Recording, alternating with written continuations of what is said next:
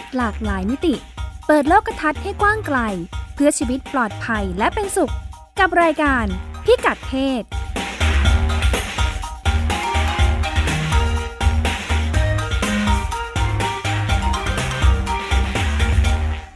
ต้อนรับคุณผู้ฟังเข้าสู่รายการพิกัดเพศนะคะ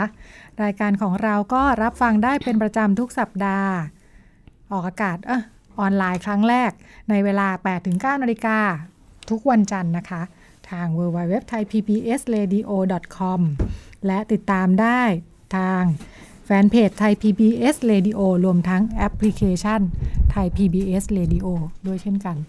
อ่าดำเนินรายการโดยดิฉันรัชดาธราภาค และวันนี้เราอยู่กับแขกรับเชิญ คุณสุภาพร อัสดามงคล ค่ะ สวัสดีค่ะ ดิฉันอ่านนามสกุลถูกต้องนะคะ ถูกค่ะ ให้คะแนนเต็มสิบค่ะ ขอบคุณค่ะ วันนี้เราจะคุยกันเรื่องอะไร คุณสุภาพรทำงานวิจัยซึ่งเป็นวิทยานิพนธ์ใช่ชิ้นหนึ่งค่ะซึ่งดูน่าสนุกดีอือฮึชื่อมีชื่อว่าชีเอ่อประวัติชีวิตหญิงสามัญชนชาวจีนสามรุ่น อุดมการณ์ครอบครัวและความเป็นจีนในสังคมไทย ฟังดูวิชาการมากมากยาวมากเลยในความหมายนะก็คือ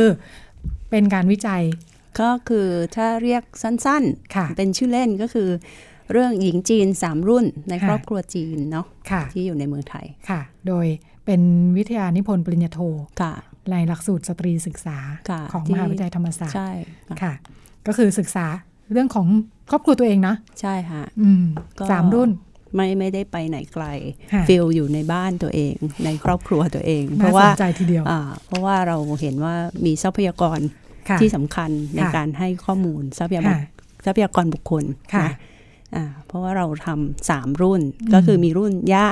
ค่ะรุ่นอาแล้วก็รุ่นตัวเราอ๋ออ่าอาจารย์มีมีความคำถามไหมเอ๊ะใกล้ใกล้ตัวไปไหมครับคุณเปิ้ลอะไรอย่างเงี้ยก็ก็มีค่ะคือคำถามที่ว่าใกล้ตัวเนี่ยอาจจะไม่ได้มาจากตัวกรรมการเนอะค่ะแต่อาจจะเป็นเรื่องที่ว่าเวลาเราทำงานวิชาการออกมาค่ะเราต้องสื่อสารกับคนอื่นที่ ไม่ไม่ได้คิดเหมือนกับเราค่ะให้ได้ว่าทำไมเราต้องทำเรื่องนี้ค่ะมันมีความสำคัญยังไงอะไรเงี้ยนะคะค่ะทีนี้เอ่อการที่เราเลือกที่จะคุยกับคนทั่วไปอืมในเรื่อง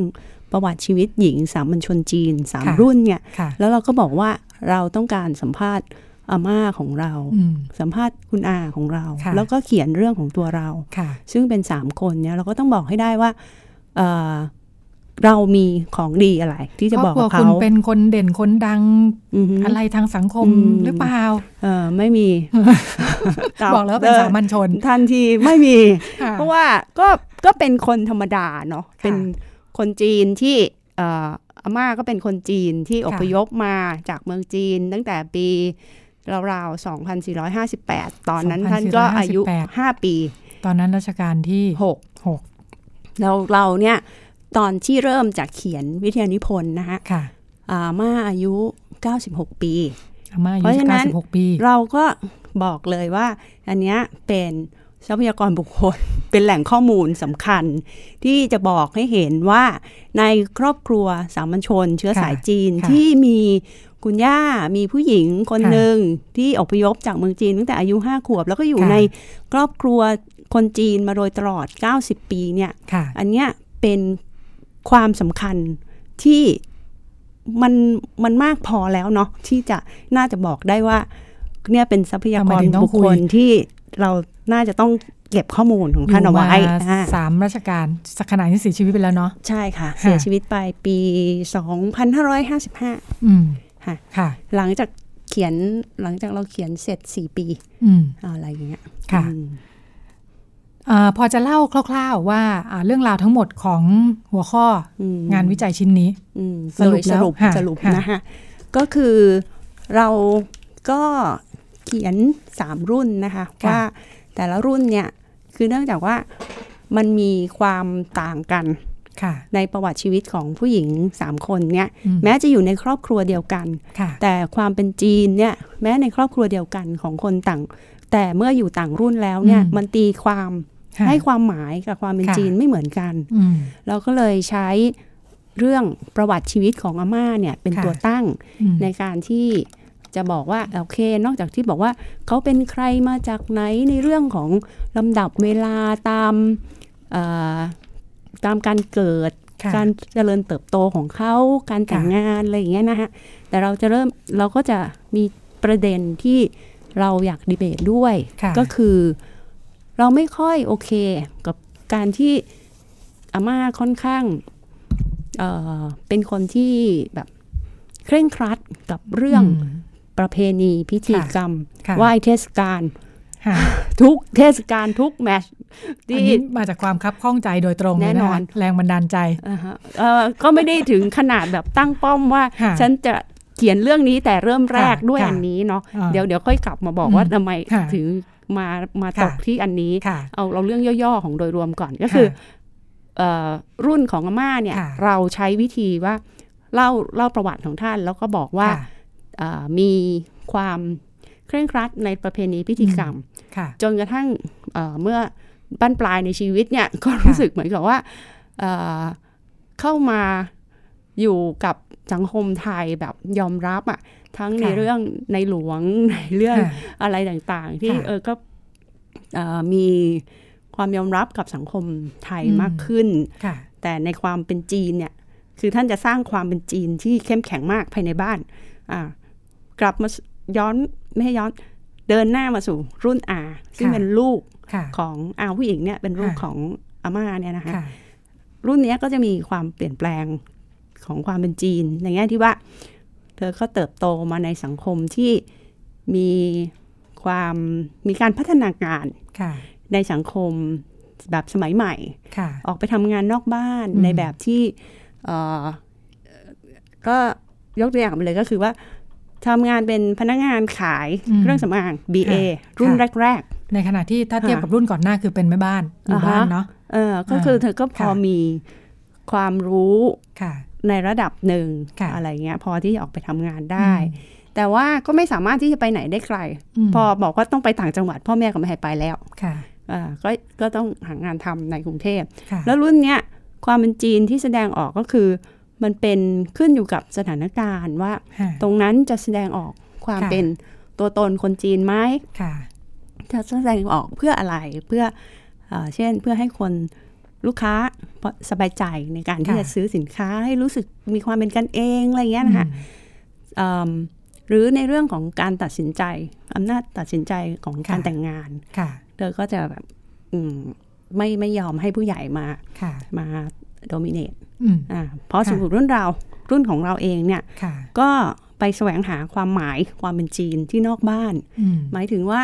สนใจความรู้วิชาการค่ะงานวิจัยหรือแบบอะไรที่อยู่ในเมืองจีนอะไรแบบเนี้ยก็ค่ะเออไปหามาอ่านไปเรียนภาษาจีนกลางอะไรอย่างเงี้ยค่ะค่ะแต่ว่าไม่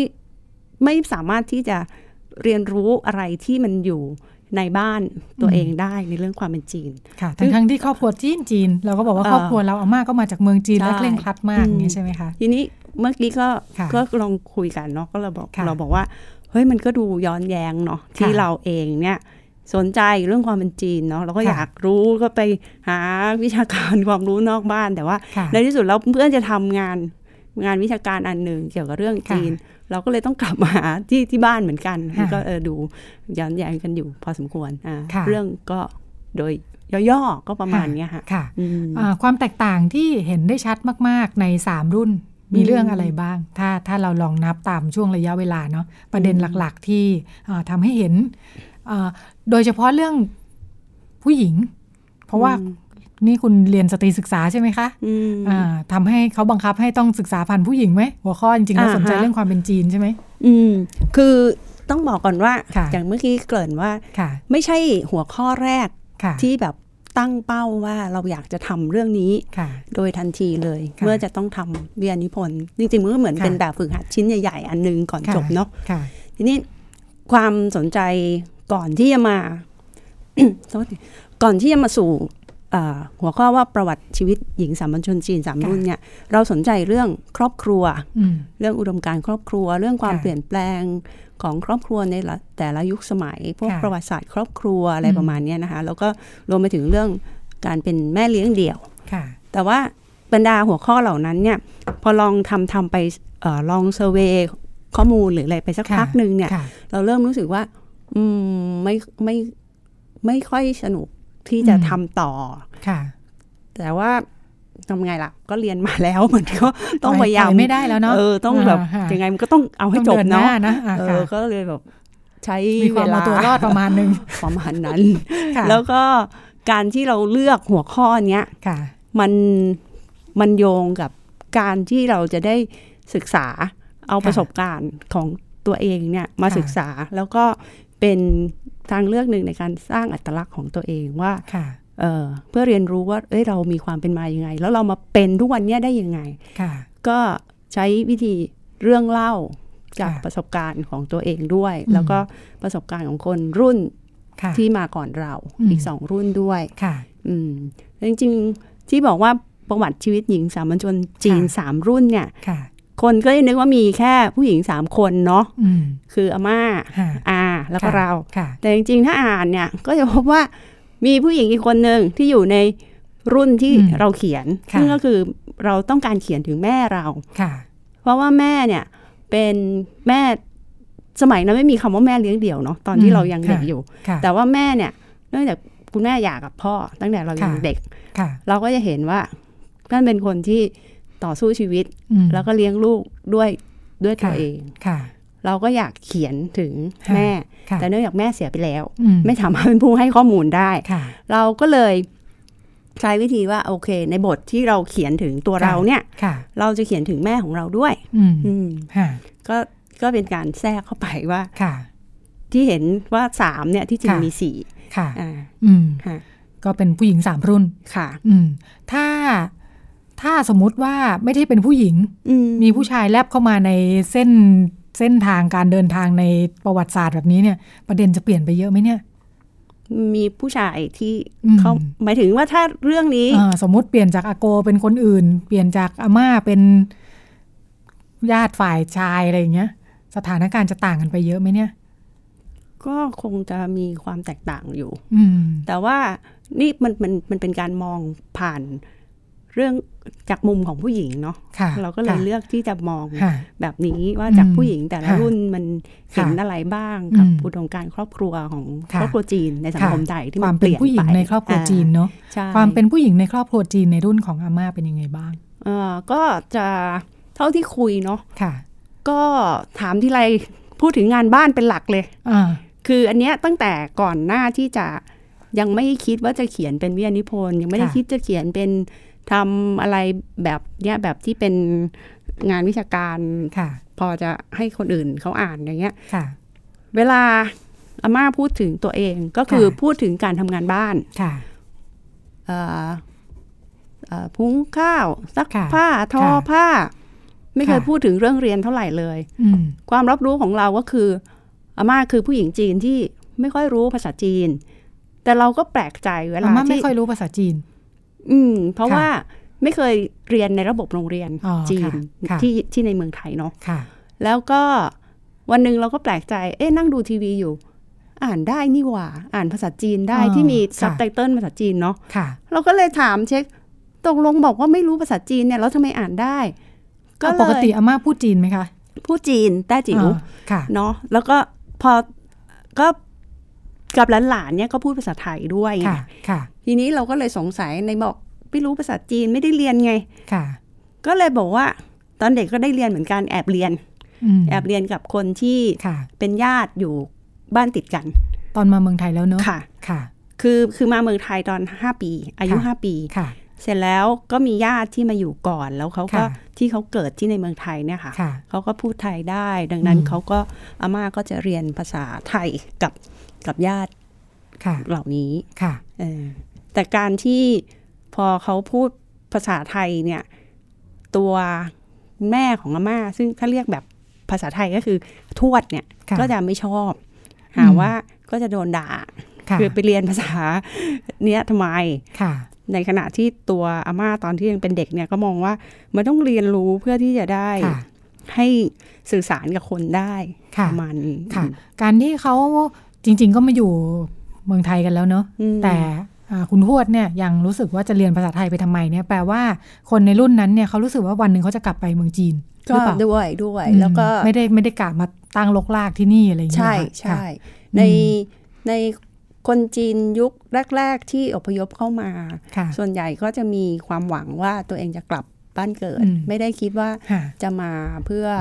ตั้งรกรากเอ่อค่ะเนอะไม่ไม่ได้มาค่ะเพื่อตั้งรกราก ตอนนั้นแล้วก็มาแล้วอยู่ที่ไหนกันนะคะ ก็ครอบครัวเขาก็ไปอยู่ที่คลองบางหลวง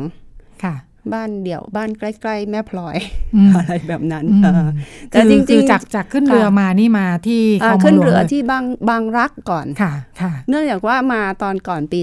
2470 เนาะค่ะก็จะไม่มีการตรวจลงตราแบบอืมที่การเข้าเมืองแบบสมัยปัจจุบัค่ะนค่ะพอขึ้นมาเข้าเมืองเข้าพได้ระเลยนครแล้วก็อืมไปเลย จะไปไหนก็อืมมีญาติมารับก็นั่งเรือกันไปค่ะอ่าแต่ตอนแรกเขายังไม่ได้ไปที่คลองบางหลวงนันที เห็นว่าไปอยู่ที่สำเรจก่อนสัก สัค่ะกแวบหนึ่งอะแล้วก็ค่อยมามาเริ่มโตที่คลองบางหลวงอืค่ะมค่ะอืมมาทำอะไรกันคะ ตอนนั้นทำคือมาทั้งคุณคุณทวดเนาะต้องเรียกว่าคุณทวดค่ะคุณทวดทั้งทวดชายทวดชายหญิและงทวดหญิง ซึ่งทวดชายเนี่ยมาก่อนค่ะ ถ้าภาษาจีนแต้จิ๋วก็คือเรียกว่าเหล่ากงค่ะเหล่ากงเนี่ยมาก่อนอ๋อเพื่อที่จะมาดูว่าค่ะเอออยู่อยู่ได้ยังไงค่ะแล้วก็ค่อยไปรับลูกเมียมามเนี่ยค่ะค่ะ ก็มาในช่วงประมาณปีสองสี่ห้าแปดสองสี่ห้าเก้าค่ะมาทำอะไรกันคะตอนนั้นทำโรงสีอิ๊วทำโรงซีอิ๊วค่ะค่ะ แล้วก็ก็น่าจะเป็นการเช่าบ้านคนไทยค่ะฮะแล้วก็ทำกิจการนั้นอืมแล้วก็พอต่อมา เธอก็ถึงวัยที่จะแต่งงานก็ค่ะแต่งงานไปอยู่ที่นครชัยศรีค่ะโดยที่ไม่ได้มีโอกาสรู้จักเจ้าบ่าวก่อนอืมเจ้าบ่าวซึ่งก็คืออากง ค่ะคือปู่ปู่ของดิฉันตอนค่ะซึ่งเสียไปแล้วเนี่ยค่ะก็คนที่จะแต่งงานกันก็ไม่ไม่รู้จักกันมาก่อน เจ้าสาวค่ะก็อ่าลงเรือจากคลองบางหลวงไปนู่นค่ะนครชัยศรีอืมอ่าไปถึงก็ค่ะใช้ชีวิตอยู่ที่นั่นค่ะร่วมกันค่ะแต่ว่านั่นไม่ใช่นิยายที่จะจบแบบ happy ending อืมค่ะก็ชีวิตที่ยากลำบากของ ค่ะคนทั้งคู่ก็เริ่มต้นค่ะที่ตรงนั้นค่ะ ตอนนั้นอ่าอาม่าเล่าให้ฟังยังไงว่า วันหนึ่งต้องเดินทางแล้วก็ไปแต่งงานกับใครก็ไม่รู้ ตอนนั้นเขารู้สึกยังไง คือก็เหมือนกับมันก็ไม่ไม่ใช่ความสุขอะค่ะเออถึงแม้ว่าจะมีเอ่อแต่งหน้าแต่งตัวสวยงามอะไรไปค่ะเนาะแต่ว่ามันค่ะมีความ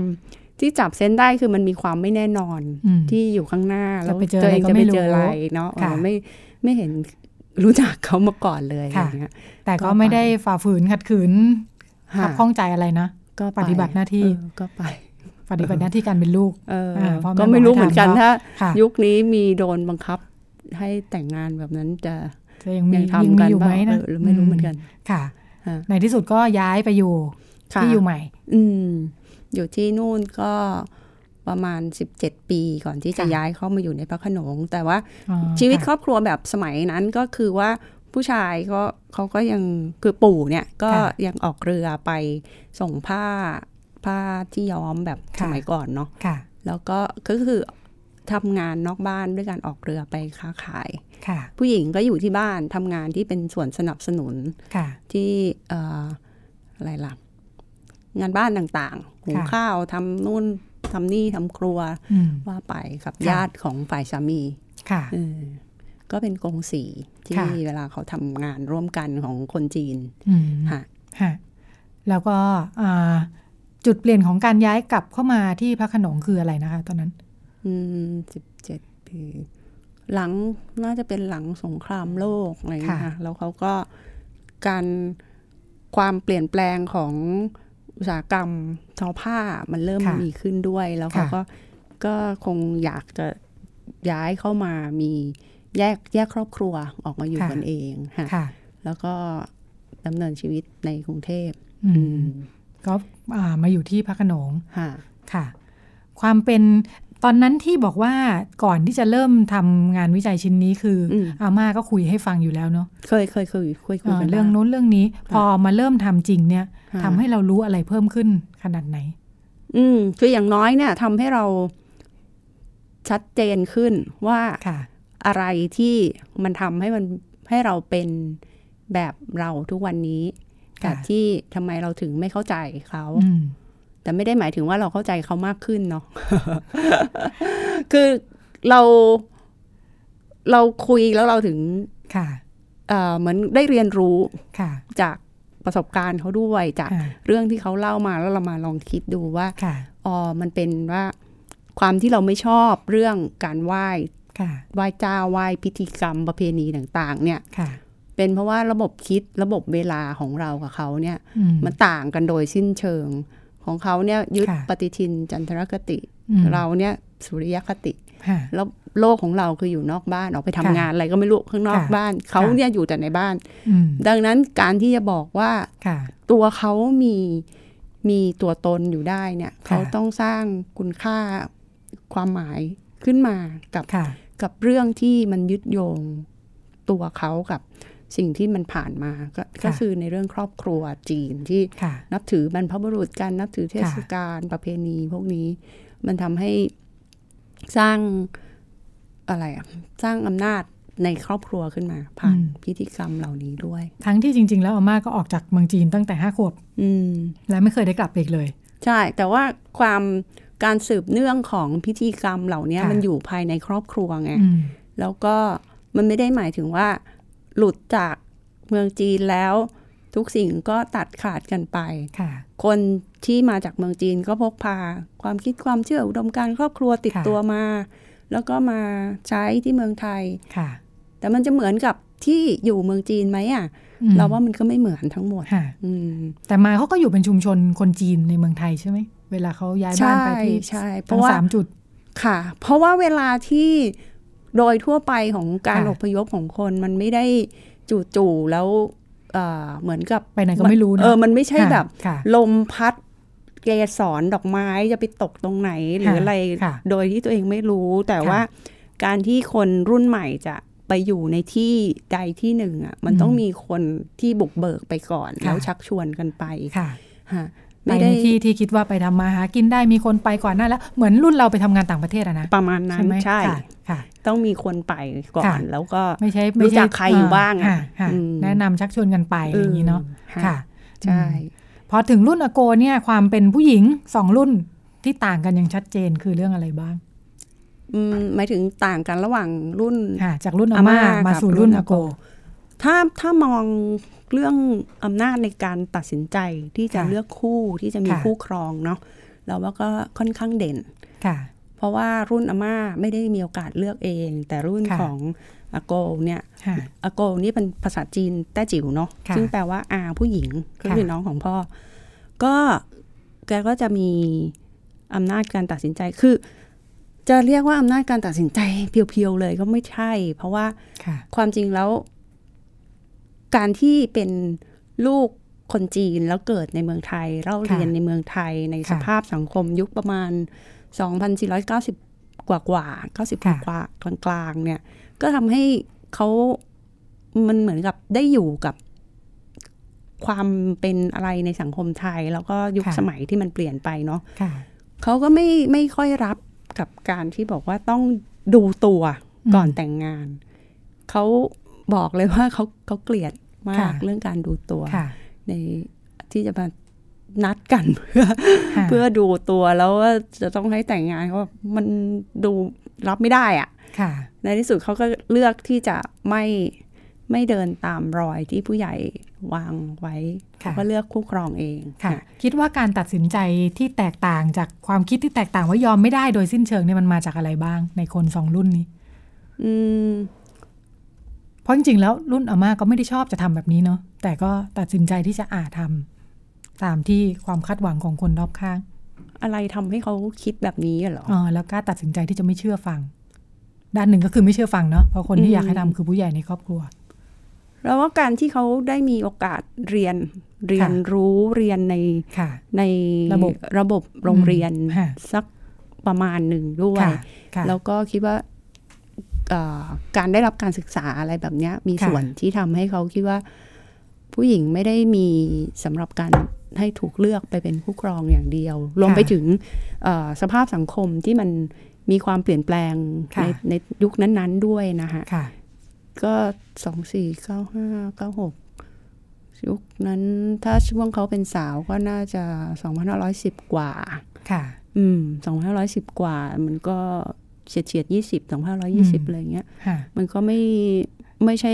สังคมแบบสังคมไทยไม่ใช่สังคมปิดแล้วอะ่ะเขาก็ได้เขาดูอยู่ในกรุงเทพอออยู่ในกรุงเทด้วยพนะค่ะมันมีห้างสรรพสินค้า มันเริ่มมีห้างสรรพสินค้าดูหนังเริ่มมีฝรั่งอ๋อดูค่ะอะไรที่มันค่เป็นสื่อทันสมัยแล้วก็ค่ะหนังสือหนังหานิตยสารต่าง ๆ นิตยสารผู้หญิงอะไรที่มีค่ะในยุคนั้น เราว่าเขาก็ได้รับสื่อพวกนี้วันค่ะลงขวัญเรือนอะไรเงี้ยค่ะซึ่งนิยมเดี๋ยวนี้เปลี่ปิยดนไปแล้วเนาะอ๋ออ่ายุคนั้นน่าจะทันสมัยมากทีเดียวใช่ไหมใช่อืมอ่าค่านิยมเปลี่ยนแน่อ่าๆการมีการศึกษาจนทำให้สามารถเข้าไปทำงานแล้วก็พึ่งตัวเองได้ อือฮึอืมฮึก็น่าจะมีผลในระดับหนึ่งที่ทำให้ค่ะเขาคิดว่า อืม ไม่ ผู้หญิงไม่ใช่สินค้าที่จะถูกเลือกที่จะมาแบบดูตัวเหมือนค่ะถูกเลือกเป็นสินค้าแบบหนึ่งค่ะค่ะอืมอืมถ้าถ้าเทียบกับรุ่นอาม่าเนี่ย ความรู้สึกไม่ดีก็ไม่ใช่ ไม่ใช่รู้สึกว่าคำว่าอาม่าคงไม่คิดว่าตัวเองรู้สึกกลายเป็นสินค้าอะไรอย่างนี้ไม่มีความคิดแบบนี้อยู่เลยเนาะไม่ได้พูดเนาะอืมแต่ก็อย่างที่บอกไปแล้วว่าค่ะเซนส์ที่จับได้มันเหมือนกับว่า เออจะต้อง ออกจากบ้านนี้แล้วไปอยู่อีกที่หนึ่งที่ค่ะไม่รู้จักว่าเขาเป็นใครค่ะ แล้วก็มีความไม่แน่นอนรู้สึกมีความไม่แน่นอนในชีวิตอยู่ เป็นแค่การอ่าเปลี่ยนแปลงที่ไม่แน่นอนแต่ไม่ได้รู้สึกว่ามันกระทบกับคุณค่าของตัวเองอืมไม่ได้พูดถึงประเด็นนี้ค่ะเขาไม่ได้พูดถึงประเด็นนี้เลยค่ะเออค่ะอืมอย่างจริง ๆ แล้วในรุ่นของอาม่าเนี่ยมองว่ามีทางเลือกอื่นไหมสำหรับการเป็นผู้หญิงในรุ่นนั้นที่นอกจากการทำ ประพฤติตามแบบที่วางตามทางเส้นทางที่ถูกวางไว้แบบนี้แล้วเนี่ยนะถ้าไม่เอาอันเนี้ยเหรอ๋ออเขามีทางเลือกอื่นไหมก็หนีอะอืมก็หนีออกจากบ้านอะถ้าไม่เอาค่ะอะค่ะมีมีมีเรื่องราวตรงนี้เล่าให้ฟังไหมคะ ไม่ได้เล่าค่ะเท่าไหร่ค่ะเออแต่ถ้าจะมอง ถ้าจะเดาอะ ก็คือค่ะก็หนีค่ะถ้าไม่เอาจริงค่ะๆรับไม่ได้จริง ๆ ก็ ก็หนีอะค่ะแต่ซึ่งทีอาจนี้จะหมายถึงมี มีเจอคนถูกใจอื่นที่จะพาออกไปได้นะอยู่ๆผู้หญิงหนีออกจากบ้านคนเดียวก็ดูอ่ายากเหมือนกันนะ เพราะว่าเขาเขาค่ะไม่ได้ถูกสอนให้รู้จักกับสังคมข้างนอกไงค่ะ เวลาที่เขาเรียนที่บ้านคือที่เรียนค่ะ แม่สอนเรื่องงานบ้านงานเรือนค่ะให้ว่าค่ะหรือว่าแม่เนี่ยเป็นคนจัดจัดการค่ะกิจกรรมและค่ะเวลาต่างค่ะๆคือหมายถึงทวดเนี่ยนะค่ะก็จะต้องแบบว่า โอเค ตื่นขึ้นมาตีห้าทำอะไรบ้างอ่าหุงข้าวทำครัวค่ะเสร็จกินข้าวแล้วก็ไปซักผ้าแล้วก็ทอผ้าค่ะทอผ้าเสร็จทำครัวมื้อเที่ยงต่อค่ะอะไรเงี้ย แล้วก็ก็มีอย่างเนี้ยมีคนกำกับเวลาให้อะค่ะเวลาว่างก็มีอยู่นิดนึงอืมแล้วรู้จักใคร คนรู้จักก็คือคนที่อยู่แวดล้อมบริเวณค่ะบ้านที่เคยที่เคยเอ่ออยู่มาก่อน คนค่ะที่เขาเคยอยู่มาก่อน แต่ค่ะว่าก็ ไม่เห็นได้พูดถึงว่าเคยไปที่อื่นอืมหรือรู้จักคนอื่นค่ะๆอ่าค่ะ สังคมเขาแคบไงค่ะเขาก็จะไม่สามารถที่จะไปได้ได้มากกว่านั้นอืมหรือการที่จะเอ่อทะลุทลายกรอบกำแพงที่ตัวเองไม่ชอบเนี่ยมันไม่ใช่ค่ะเรื่องง่ายค่ะอืม ในขณะที่เทียบกับคนรุ่นอโกนี่การรับรู้ต่างออกไปมากแล้วเนาะอืมขอบเขตการเคลื่อนที่อืมอาโกก็ได้ไปนู่นไปนี่ ก็ได้ไปกว้างไกลอย่างกว่าน้อยก็ไปโรงเรียนอะค่ะ หรือว่าจบโรงเรียนเสร็จก็ได้ไปทำงานตามค่ะห้างตามอะไรบ้างค่ะฮะในที่สุดอาโกแต่งงานไหมคะ จากที่ไม่เลือกวิธีการดูตัวของครอบครัวแล้ว ก็เลือกคู่เองแต่ไม่ได้จัดพิธีแต่งงานเท่าค่ะที่เท่าที่ทราบอืมค่ะค่ะอืม ก็เป็นคนรุ่นที่ตัดสินใจเองนะ เป็นผู้หญิงค่ะที่ตัดสินใจเองอ่าอืมใช่ค่ะ ในแง่ของอาดูจากจากงานแล้วมีที่เล่าถึงการใช้เวลาว่างอือหือน่าสนใจเหมือนกันอือหืออืมการใช้เวลาว่างของคนสองรุ่นนี้ต่างกันยังไงบ้างเอ่อถ้ารุ่นของอาม่าเนี่ยก็คือว่าเวลาว่างมันหมายถึงเวลาที่มันไปสอดแทรกระหว่างค่ะที่มีกิจกรรมหลักคืองานบ้านค่ะแล้วก็ มันจะไม่เหมือนกับเวลาที่เราพูดถึง พูดถึงวันหยุดค่ะหรือเวลาว่างแบบปัจจุบันหรือแบบเพราะว่าคนทำในรุ่นงานบ้านนั้นไม่มีวันหยุดเนาะอ่าอืมค่ะเพราะฉะนั้นมันจะมีแค่แบบไปแทรกๆอะค่ะสองชั่วโมงสามชั่วโมง หรือว่าหลังจากทำงานบ้านเสร็จแล้วช่วงค่ำๆก็ถือว่าเป็นเวลาว่างค่ะซึ่งเวลาว่างของเขาไม่ได้นอนแผลแองแมงแบบเด็ก รุ่นนี้ที่แบบว่า สบายๆ แต่เขาก็ยังอุตสาห์หาค่ะอะไรนะ ผ้า cross stitch มาปักค่ะผ้า cross stitch ในอืมรุ่นนั้นเขาเอ่อปักคอสติกกันแล้วเนาะใช่ เราแปลกใจมากตอนค่ะที่เออเขาก็ให้ดูอาม่าเนี่ยเขาก็ให้ดูค่ะว่าเนี่ยเขามีผ้าปัก cross stitch อุ๊ยอาไม่ใช่ยังลายสวจีนนะ ลายแบบว่าแต่ว่าปักปักบนผ้าใช่ไหมปักบนผ้าอ่าอ่า ไม่ได้ปักบนแผ่นพลาสติกรุ่นหลังนะเปล่าอ่าอ่าอ่าเออ เป็นค่ะผ้าผ้าค่ะผ้า cross stitch อะที่ค่ะต้องมีได้มีอะไรเงี้ยอืมซึ่งก็หมายถึงว่ามันต้องมีลายอะค่ะ เหมือนคล้ายๆกับเด็กเด็กรุ่นนี้ทำงานฝีมือแล้วต้องค่ะทำตามค่ะทำตามแบบอะอ่าเออถามว่าซื้อจากรุ่ไหนนนี้ถูกบังคับให้ทำนะถ้ามันไปอยู่ในวิชาเรียนใช่ไหมใช่ อันนี้เขาอ่าทำเองค่ะยาวนะ ประมาณทำยาวแบบ สองเมตรกว่าได้มั้งยังมียังมีมีลายให้เห็นอยู่ใช่ไหมผมีลงานมียังเก็บไว้อยู่ ก็ไม่รู้จะเอาไปทำอะไรเหมือนกันค่ะแต่ก็ยังต้องเก็บไว้ค่ะ เออ ประมาณว่าเห็นเขาบอกผืนนี้เขาเอาไว้เหมือนปู ไม่ใช่ปู มันเวลามีเตียงใช่ไหมแล้วช่องว่างใต้เตียงอะค่ะไอเนี้ยจะถูกขึงเอาไว้เพื่อไม่ค่ะให้มันเห็นใต้เตียงอ๋อจะได้เก็บของได้หรืออะไรประมาณอ๋อนั้นก็จะเป็นผ้ายาวเออๆที่มีลายค่ะ เป็นลายคลายล้ายๆลาลายยว่าดลายอกดอกไม้ไม้อืมเออเป็นอะไรไม่ได้หรอกนอกจากลายดอกไม้ ผู้หญิงต้องปักลายดอกไม้เลยใช่ไหมเออใช่อืมค่ะนั่นแหละนั่นถือเป็นการใช้เวลาว่างค่ะของคนในรุ่นนั้นอืมอืมไม่ได้ไปเที่ยวเตะเฮฮานอกบ้านไม่อะไรเลยค่ะอืมถ้ารุ่นอาก็คือไปน่าจะเป็นไปดูหนังอืมเพราะเธอค่ะก็บอกว่าเธอชอบดูพวกหนังที่มันคล้ายๆ พวก หนังสืบสวนสอบสวนเจมส์บอลค่ะอะไรก็ว่าไปอืมอะไรก็เงี้ยดูที่มีความร่วมยุคร่วมสมัย อืมใกล้เข้ามาแล้วเนาะอืมในขณะรุ่นอาม่าก็ดูงิ้ว ก็ค่ะคือไปดูงิ้วเวลาที่มีงานวัดค่ะของตรงปากคลองบางหลวงเขาจะมีวัดหลวงพ่อโตเนาะวัดค่ะอ่าชื่อภาษาไทยว่าอะไรเนาะวัดกัลยาหรือเปล่าค่ะ อืมนั่นแหละ เวลามีมีงิ้วอืมในงานเทศกาลหรืองานที่ งานศพของค่ะผู้ใหญ่ผู้โตแถวแถอืวมซ้ำแถวแถวนั้นก็ค่ะไปค่ะอืมพอมาถึงรุ่นล่าสุดนี่เป็นยังไงบ้างคะ ผู้หญิงรุ่นล่าสุดอืมในเรื่องไหนในอะการศึกษาของอืมคุณเปิ้ลเอาเอาประเด็นไหนเรื่องอะไร ความแตกต่างที่น่าสนใจ ความแตกต่างต่างกันทุกเรื่องพูดได้ไหมว่าต่างกันทุกเรื่อง ใช่ก็คือเรามเราไม่มีเป็นอะไรแบบเหมือนกันอีกแล้ว อย่างที่บอกตอนต้นก็คือค่ะแสวงหาความหมายความเป็นจีนค่ะเนาะ แต่ว่าเราก็ไปแสวงหาความหมายความเป็นจีนที่นอกบ้านอืมดังนั้นถ้าถามว่า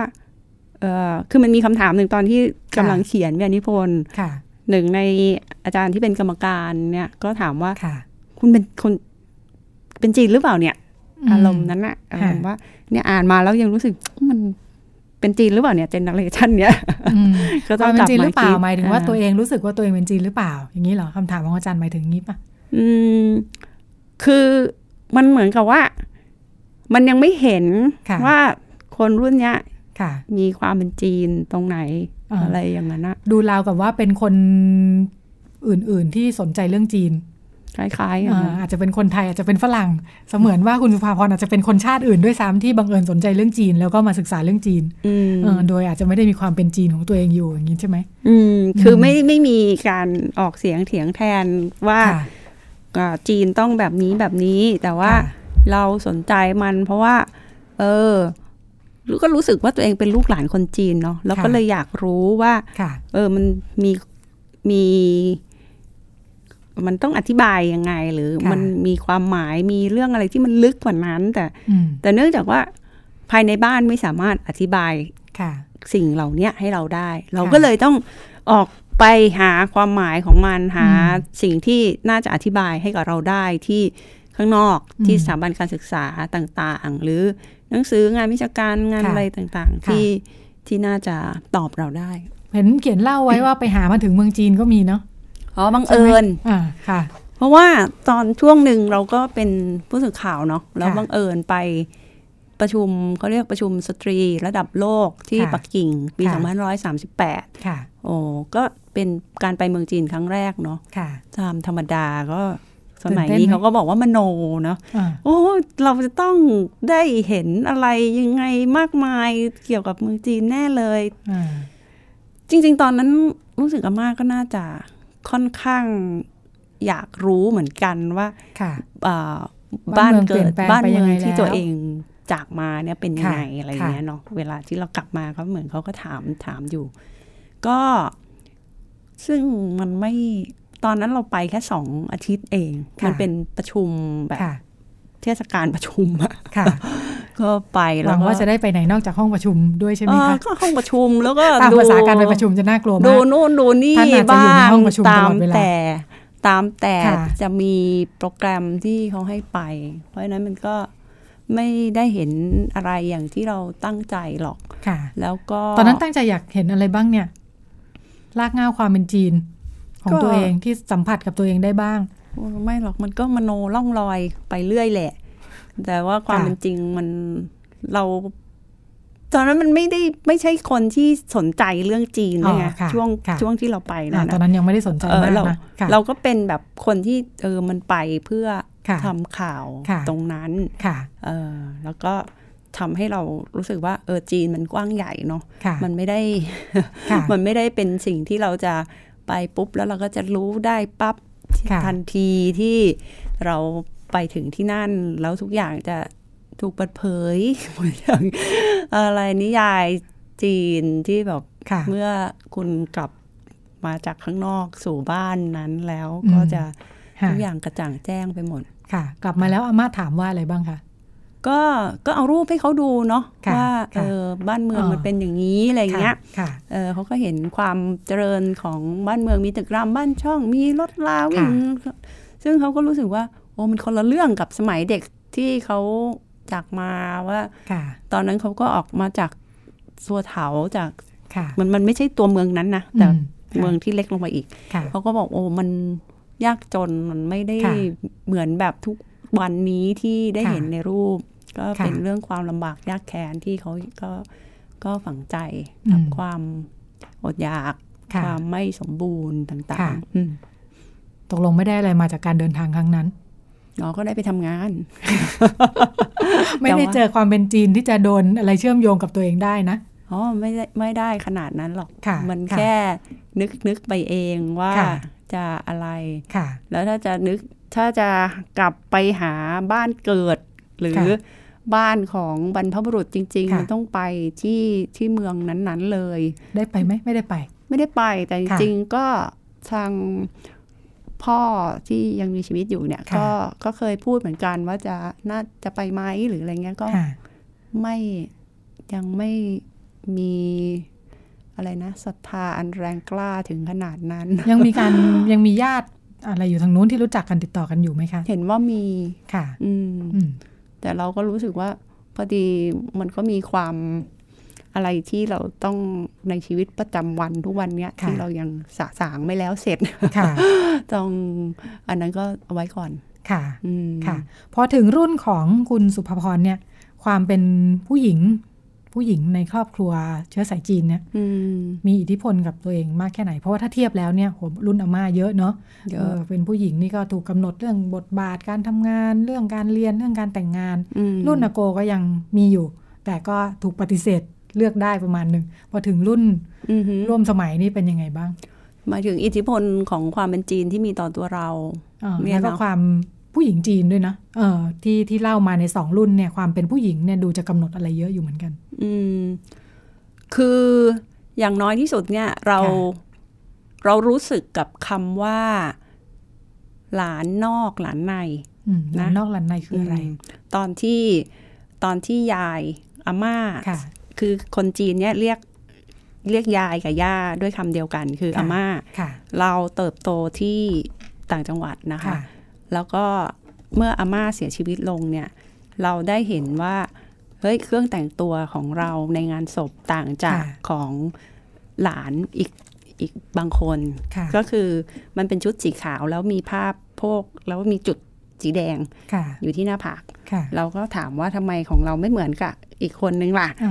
อ่าซึ่งเป็นหลานเหมือนกันนะโพลนๆเอออมค่ะเขาก็บอกว่าอันเนี้ยสำหรับหลานนอกอืมเราก็งงเอ๊ะหลานนอกหมายความว่าอะไร ไม่เคยได้ยินคำนี้มาก่อนไเลย เพราะว่าค่ะเราอยู่ที่ครอบครัวนั้นเนี่ยค่ะเป็นครอบก็คือเป็นครอบครัว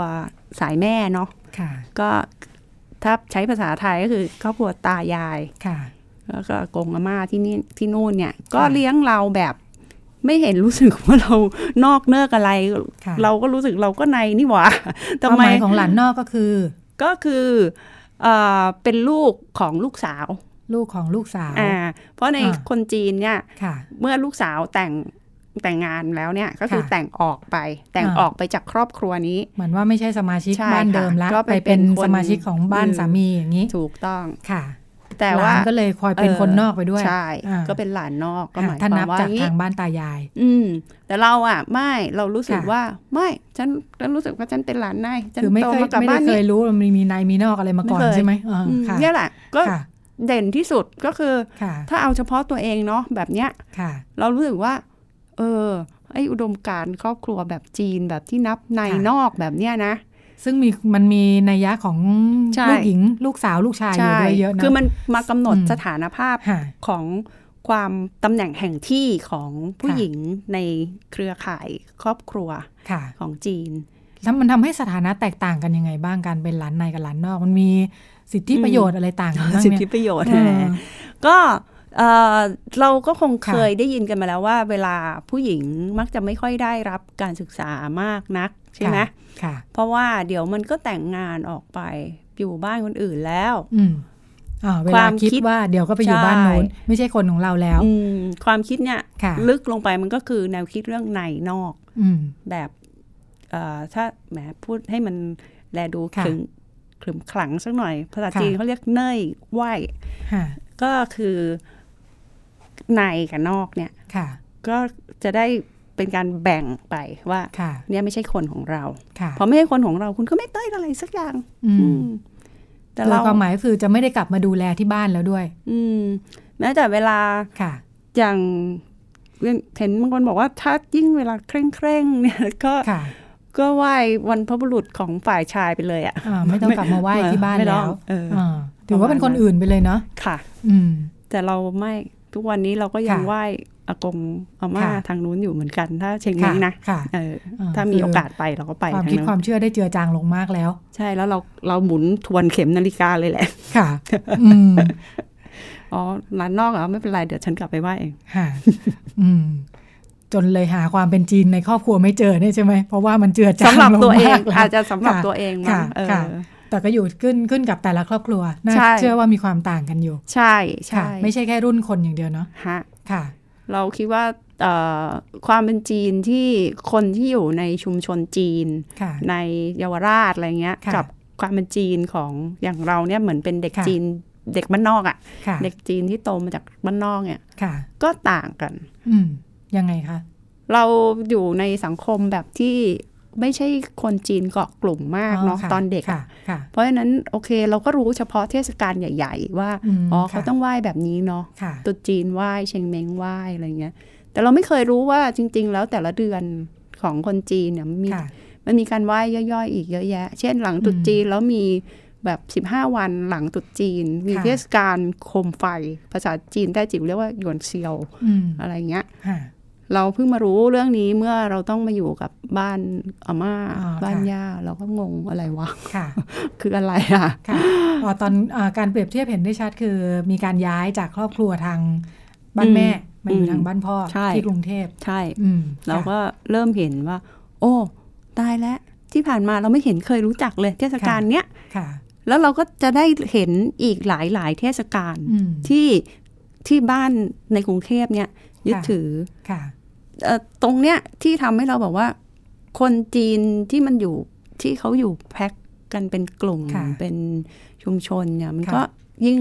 ทำรงรักษาความเป็นจีนมาไว้ได้เยอะ แต่อืมในขณะที่ค่ะตัวเองตอนที่อยู่ต่างจังหวัดเป็นค่ะเด็กจีนบ้านนอกเนี่ยค่ะเราก็รู้สึกว่า อ๋อโอเค มีเชื้อสายจีน มีปู่ย่าตายายเป็นค่ะคนจีน อ๋อ ถึงเทศกาลใหญ่ ๆ ต้องไหว้นะ อะไรเงี้ยค่ะ แต่เราก็ไม่รู้ว่าเราความหมายมันคืออะไร ค่ะเออก็ก็ทำทำตามกันไป หลาย ๆ คนเราเชื่อว่าหลายคนที่บอกว่าเป็นลูกหลานคนจีนทุกวันเนี้ยค่ะก็ก็ไหว้ไป เพราะว่าเทศกาลมาแล้วอืมเพื่อที่จะบอกว่าตัวเองเป็นค่ะคนจีนค่ะอย่างน้อยที่สุดก็เป็นอัตลักษณ์หนึ่งที่จะบอกกับคนค่ะอื่นว่าฉันเป็นทุกวันเนี้ยอื มมีที่มาค่ะ แต่จะลึกซึ้งขนาดไหนอย่างไรเนี่ยไม่ทราบค่ะออืมค่ะอืมอืมมันเวลาคิดแบบเนี้ยเนี่ยมันกำลังให้คุณค่ามันดีหรือไม่ดีไหมการที่เราต้องทำอะไรโดยที่เราแบบว่าไม่รู้ความหมายของมันจนต้องไปหาอะไรมากมายเนี่ย จริง ๆมันควรจะมีความหมายกับเราไหมเรื่องพิธีกรรมต่างก็แล้วแต่คนเนาะถ้าค่ะทำพิธีกรรมแล้วสบายใจก็อ่าก็แล้วแต่สุดค่ะแล้วแต่เขาๆค่ะแต่ถ้าสำหรับเราเรารู้สึกว่า เออบางที ถ้าเราเข้าใจว่าค่ะมันมันทำไมถึงต้องทำพิธีกรรมเหล่านั้นเนี่ยค่ะก็อาจจะทำให้เราไม่ไม่ต่อต้านมันมากอืมนักก็ได้ค่ะเออค่ะ หลังจากทำงานชิ้นนี้แล้วชีวิตต่างไปยังไงบ้าง ความเข้าใจเรื่องต่างๆ ข้อมูลที่ได้มา แง่มุม การคุยจากเรื่องที่ไม่เคยรู้มาก่อนของคนในบ้านนี่เองอ๋ออืมคืออย่างน้อยที่สุดเรามองว่ามันเป็นการเชื่อมโยงเนาะค่ะระหว่างประวัติชีวิตของคนสามัญชน กับประวัติศาสตร์สังคมค่ะเป็นพยายามเขียนเพื่อให้เชื่อมโยง ว่าเรื่องที่เรากำลังเขียนของคนสามสี่คนในเนี้ยค่ะในร้อยกว่าหน้าเนี่ยที่จริงมันไม่ใช่เรื่องเฉพาะของคนกลุ่มเล็กๆสามสี่คนเท่านั้นค่ะแต่ต้องการที่จะบอกว่า สิ่งนี้เกิดขึ้น และค่ะเชื่อมโยงกับสภาพสังคมที่คนเหล่านั้นค่ะดำรงชีวิตและเติบโตขึ้นมาอย่างไงอืมฮะค่ะไม่ได้ต้องการที่จะเล่าว่าค่ะครอบครัวตัวเองมีความทุกข์ยากลำบากหรือว่าจะเล่าอืมแบบเป็นนิยายค่ะไม่สามารถเขียนนิยายได้ด้วยจค่ะริง ๆ แล้วตอนที่เขียนเนี่ยอยากเขียนนิยายค่ะด้วยซ้ำค่ะแต่พอเขียนเสร็จก็เออเรื่องนิยายก็ไว้ก่อนละกันเออแล้วก็อย่างที่บอกตอนค่ะต้นว่าเออครอบครัวนี้ก็ไม่ได้มีชื่อเสียงอะ่ะอืมก็มีเขาเป็นค่ะคนธรรมดาคนหนึ่งค่ะในสังคม ไม่ได้ร่ำรวยถึงค่ะถึงขนาดว่าร่ำรวยมาก ๆ ถึงจะต้องมาเขียนเรื่องอืมของตัวเองค่ะไม่อืมอืมแต่สิ่งสำคัญก็คือเราต้องการจะบอกว่าเอ่อคนสามัญชนซึ่งมันมีอยู่เป็นจำนวนมากในสังคมเนี่ย มันไม่เคยมีประวัติศาสตร์ของค่ะตัวเองเลย ไม่ค่ะเคยมีหน้าตาค่ะของตัวเองในประวัติศาสตร์เลย เราค่ะถึงลองเขียนอันนี้อืมขึ้นมาดูค่ะพร้อมๆกับการที่เรามีแหล่งข้อมูลค่ะที่ใกล้ตัวอืมเราจะปล่อยให้หลุดมือไป ไม่ทำอะไรเลยได้ยังไงค่ะอย่างน้อยที่สุดก็ก็ได้ได้ทำอะค่ะอืมค่ะทำแล้วรู้สึกแล้วแก่ใจไหม จากที่ตั้งคำถามอะไรต่ออะไรมาตอนต้น ก็ก็ก็ดีดีดีกว่าไม่ได้ทำประมาณนั้นมั้งเอ่อจะแล้วสาแก่ใจสักแค่ไหนเนี่ยอืมก็มันก็ได้มีการทบทวนบ้าง แล้วก็ได้รู้สึกว่าความความเป็นตัวเรารู้ที่มาที่ไปค่ะแล้วก็เปิดใจกว้างยอมรับขึ้นว่า เออทำไมคนรุ่นนั้นถึงเป็นอย่างนั้นค่ะ แล้วก็ทำไมคนรุ่นเราถึงเป็นอย่างนี้อืมรู้ที่มาที่ไปของตัวเองค่ะค่ะค่ะอืมมองว่าอ่าอย่างคนที่ฟังว่าเออมีวิธีการทำงานถึงกับไม่ต้องลุกขึ้นไปทำทีสิทธิ์วิจัยเนอะอืมอืมอืมเออมันเอาไปปรับใช้ยังไงได้บ้างเรื่องการจะเข้าใจสถานการณ์ต่างๆ ในชีวิตของตัวเอง คือถ้าหมายถึงบอกให้คนที่อยากจะทำค่ะอะไรบ้างเนี้ยเนาะค่ะก็ลองคุยกับ คนที่อยู่ใกล้ตัวเราค่ะ แล้วก็เอ่อเขียนบันทึกถึงอืมสิ่งที่เราได้คุยกับเขามาค่ะว่าเออมันมีอะไรที่เกิดขึ้น แต่มันก็อาจจะต้องมีประเด็นบางอย่างเนาะที่ค่ะที่จะผลักดันให้คนค่ะอยากจะทำอะไรบางอย่างอืมสมมุติอย่างกรณีของเราเนี่ยค่ะถ้า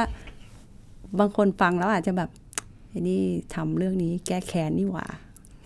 แก้แค้นยังไง ก็ไม่ชอบอะ ไม่ชอบค่ะพิธีกรรมอะค่ะอะไรอย่างเงี้ยมค่ะก็ประมาณนั้นค่ะเพราะฉะนั้นมันมันต้องหาประเด็นที่ค่ะที่เราไออยากรู้หรือค่ะแบบค่ะมันมากระทบกับเราจนค่ะ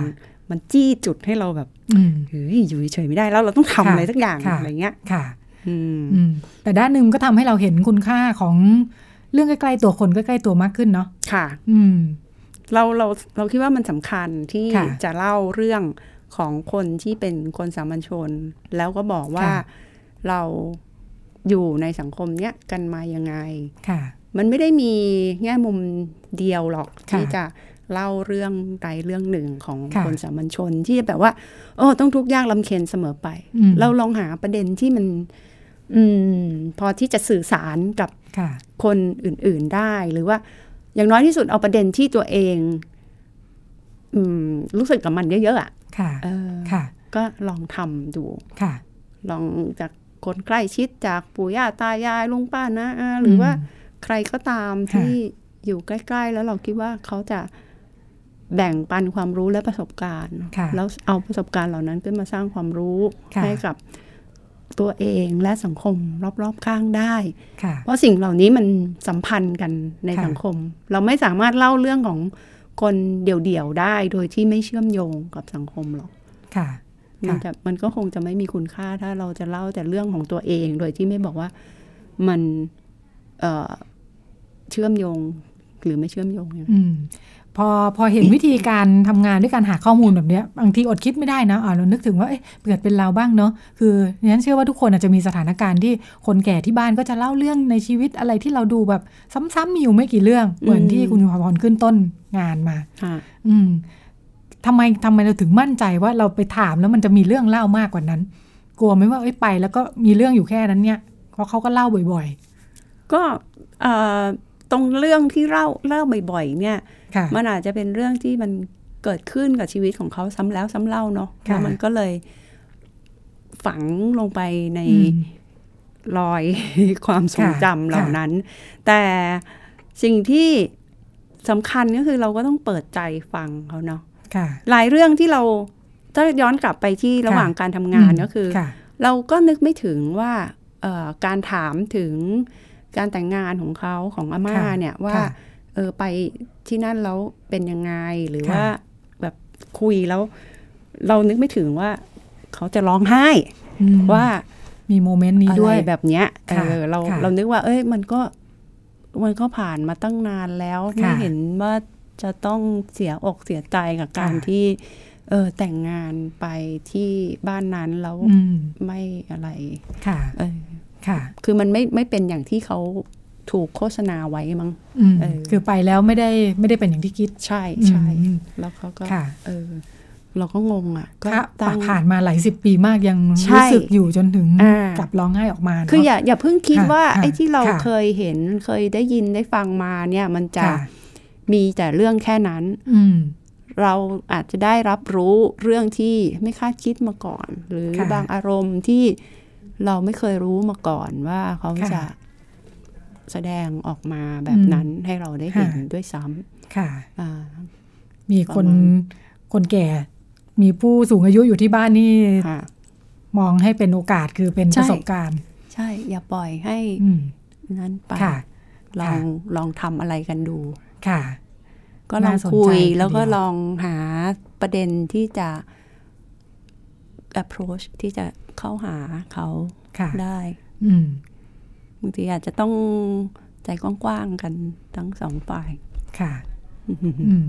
ทำให้ความสัมพันธ์เปลี่ยนไปไหมคะ จากการทำงานคราวนี้อืมหมายถึงคนที่เป็นแหล่งข้อมูล ซึ่งจริงก็คืออาม่าของเรานี่เองอาโกของเรานี่เอง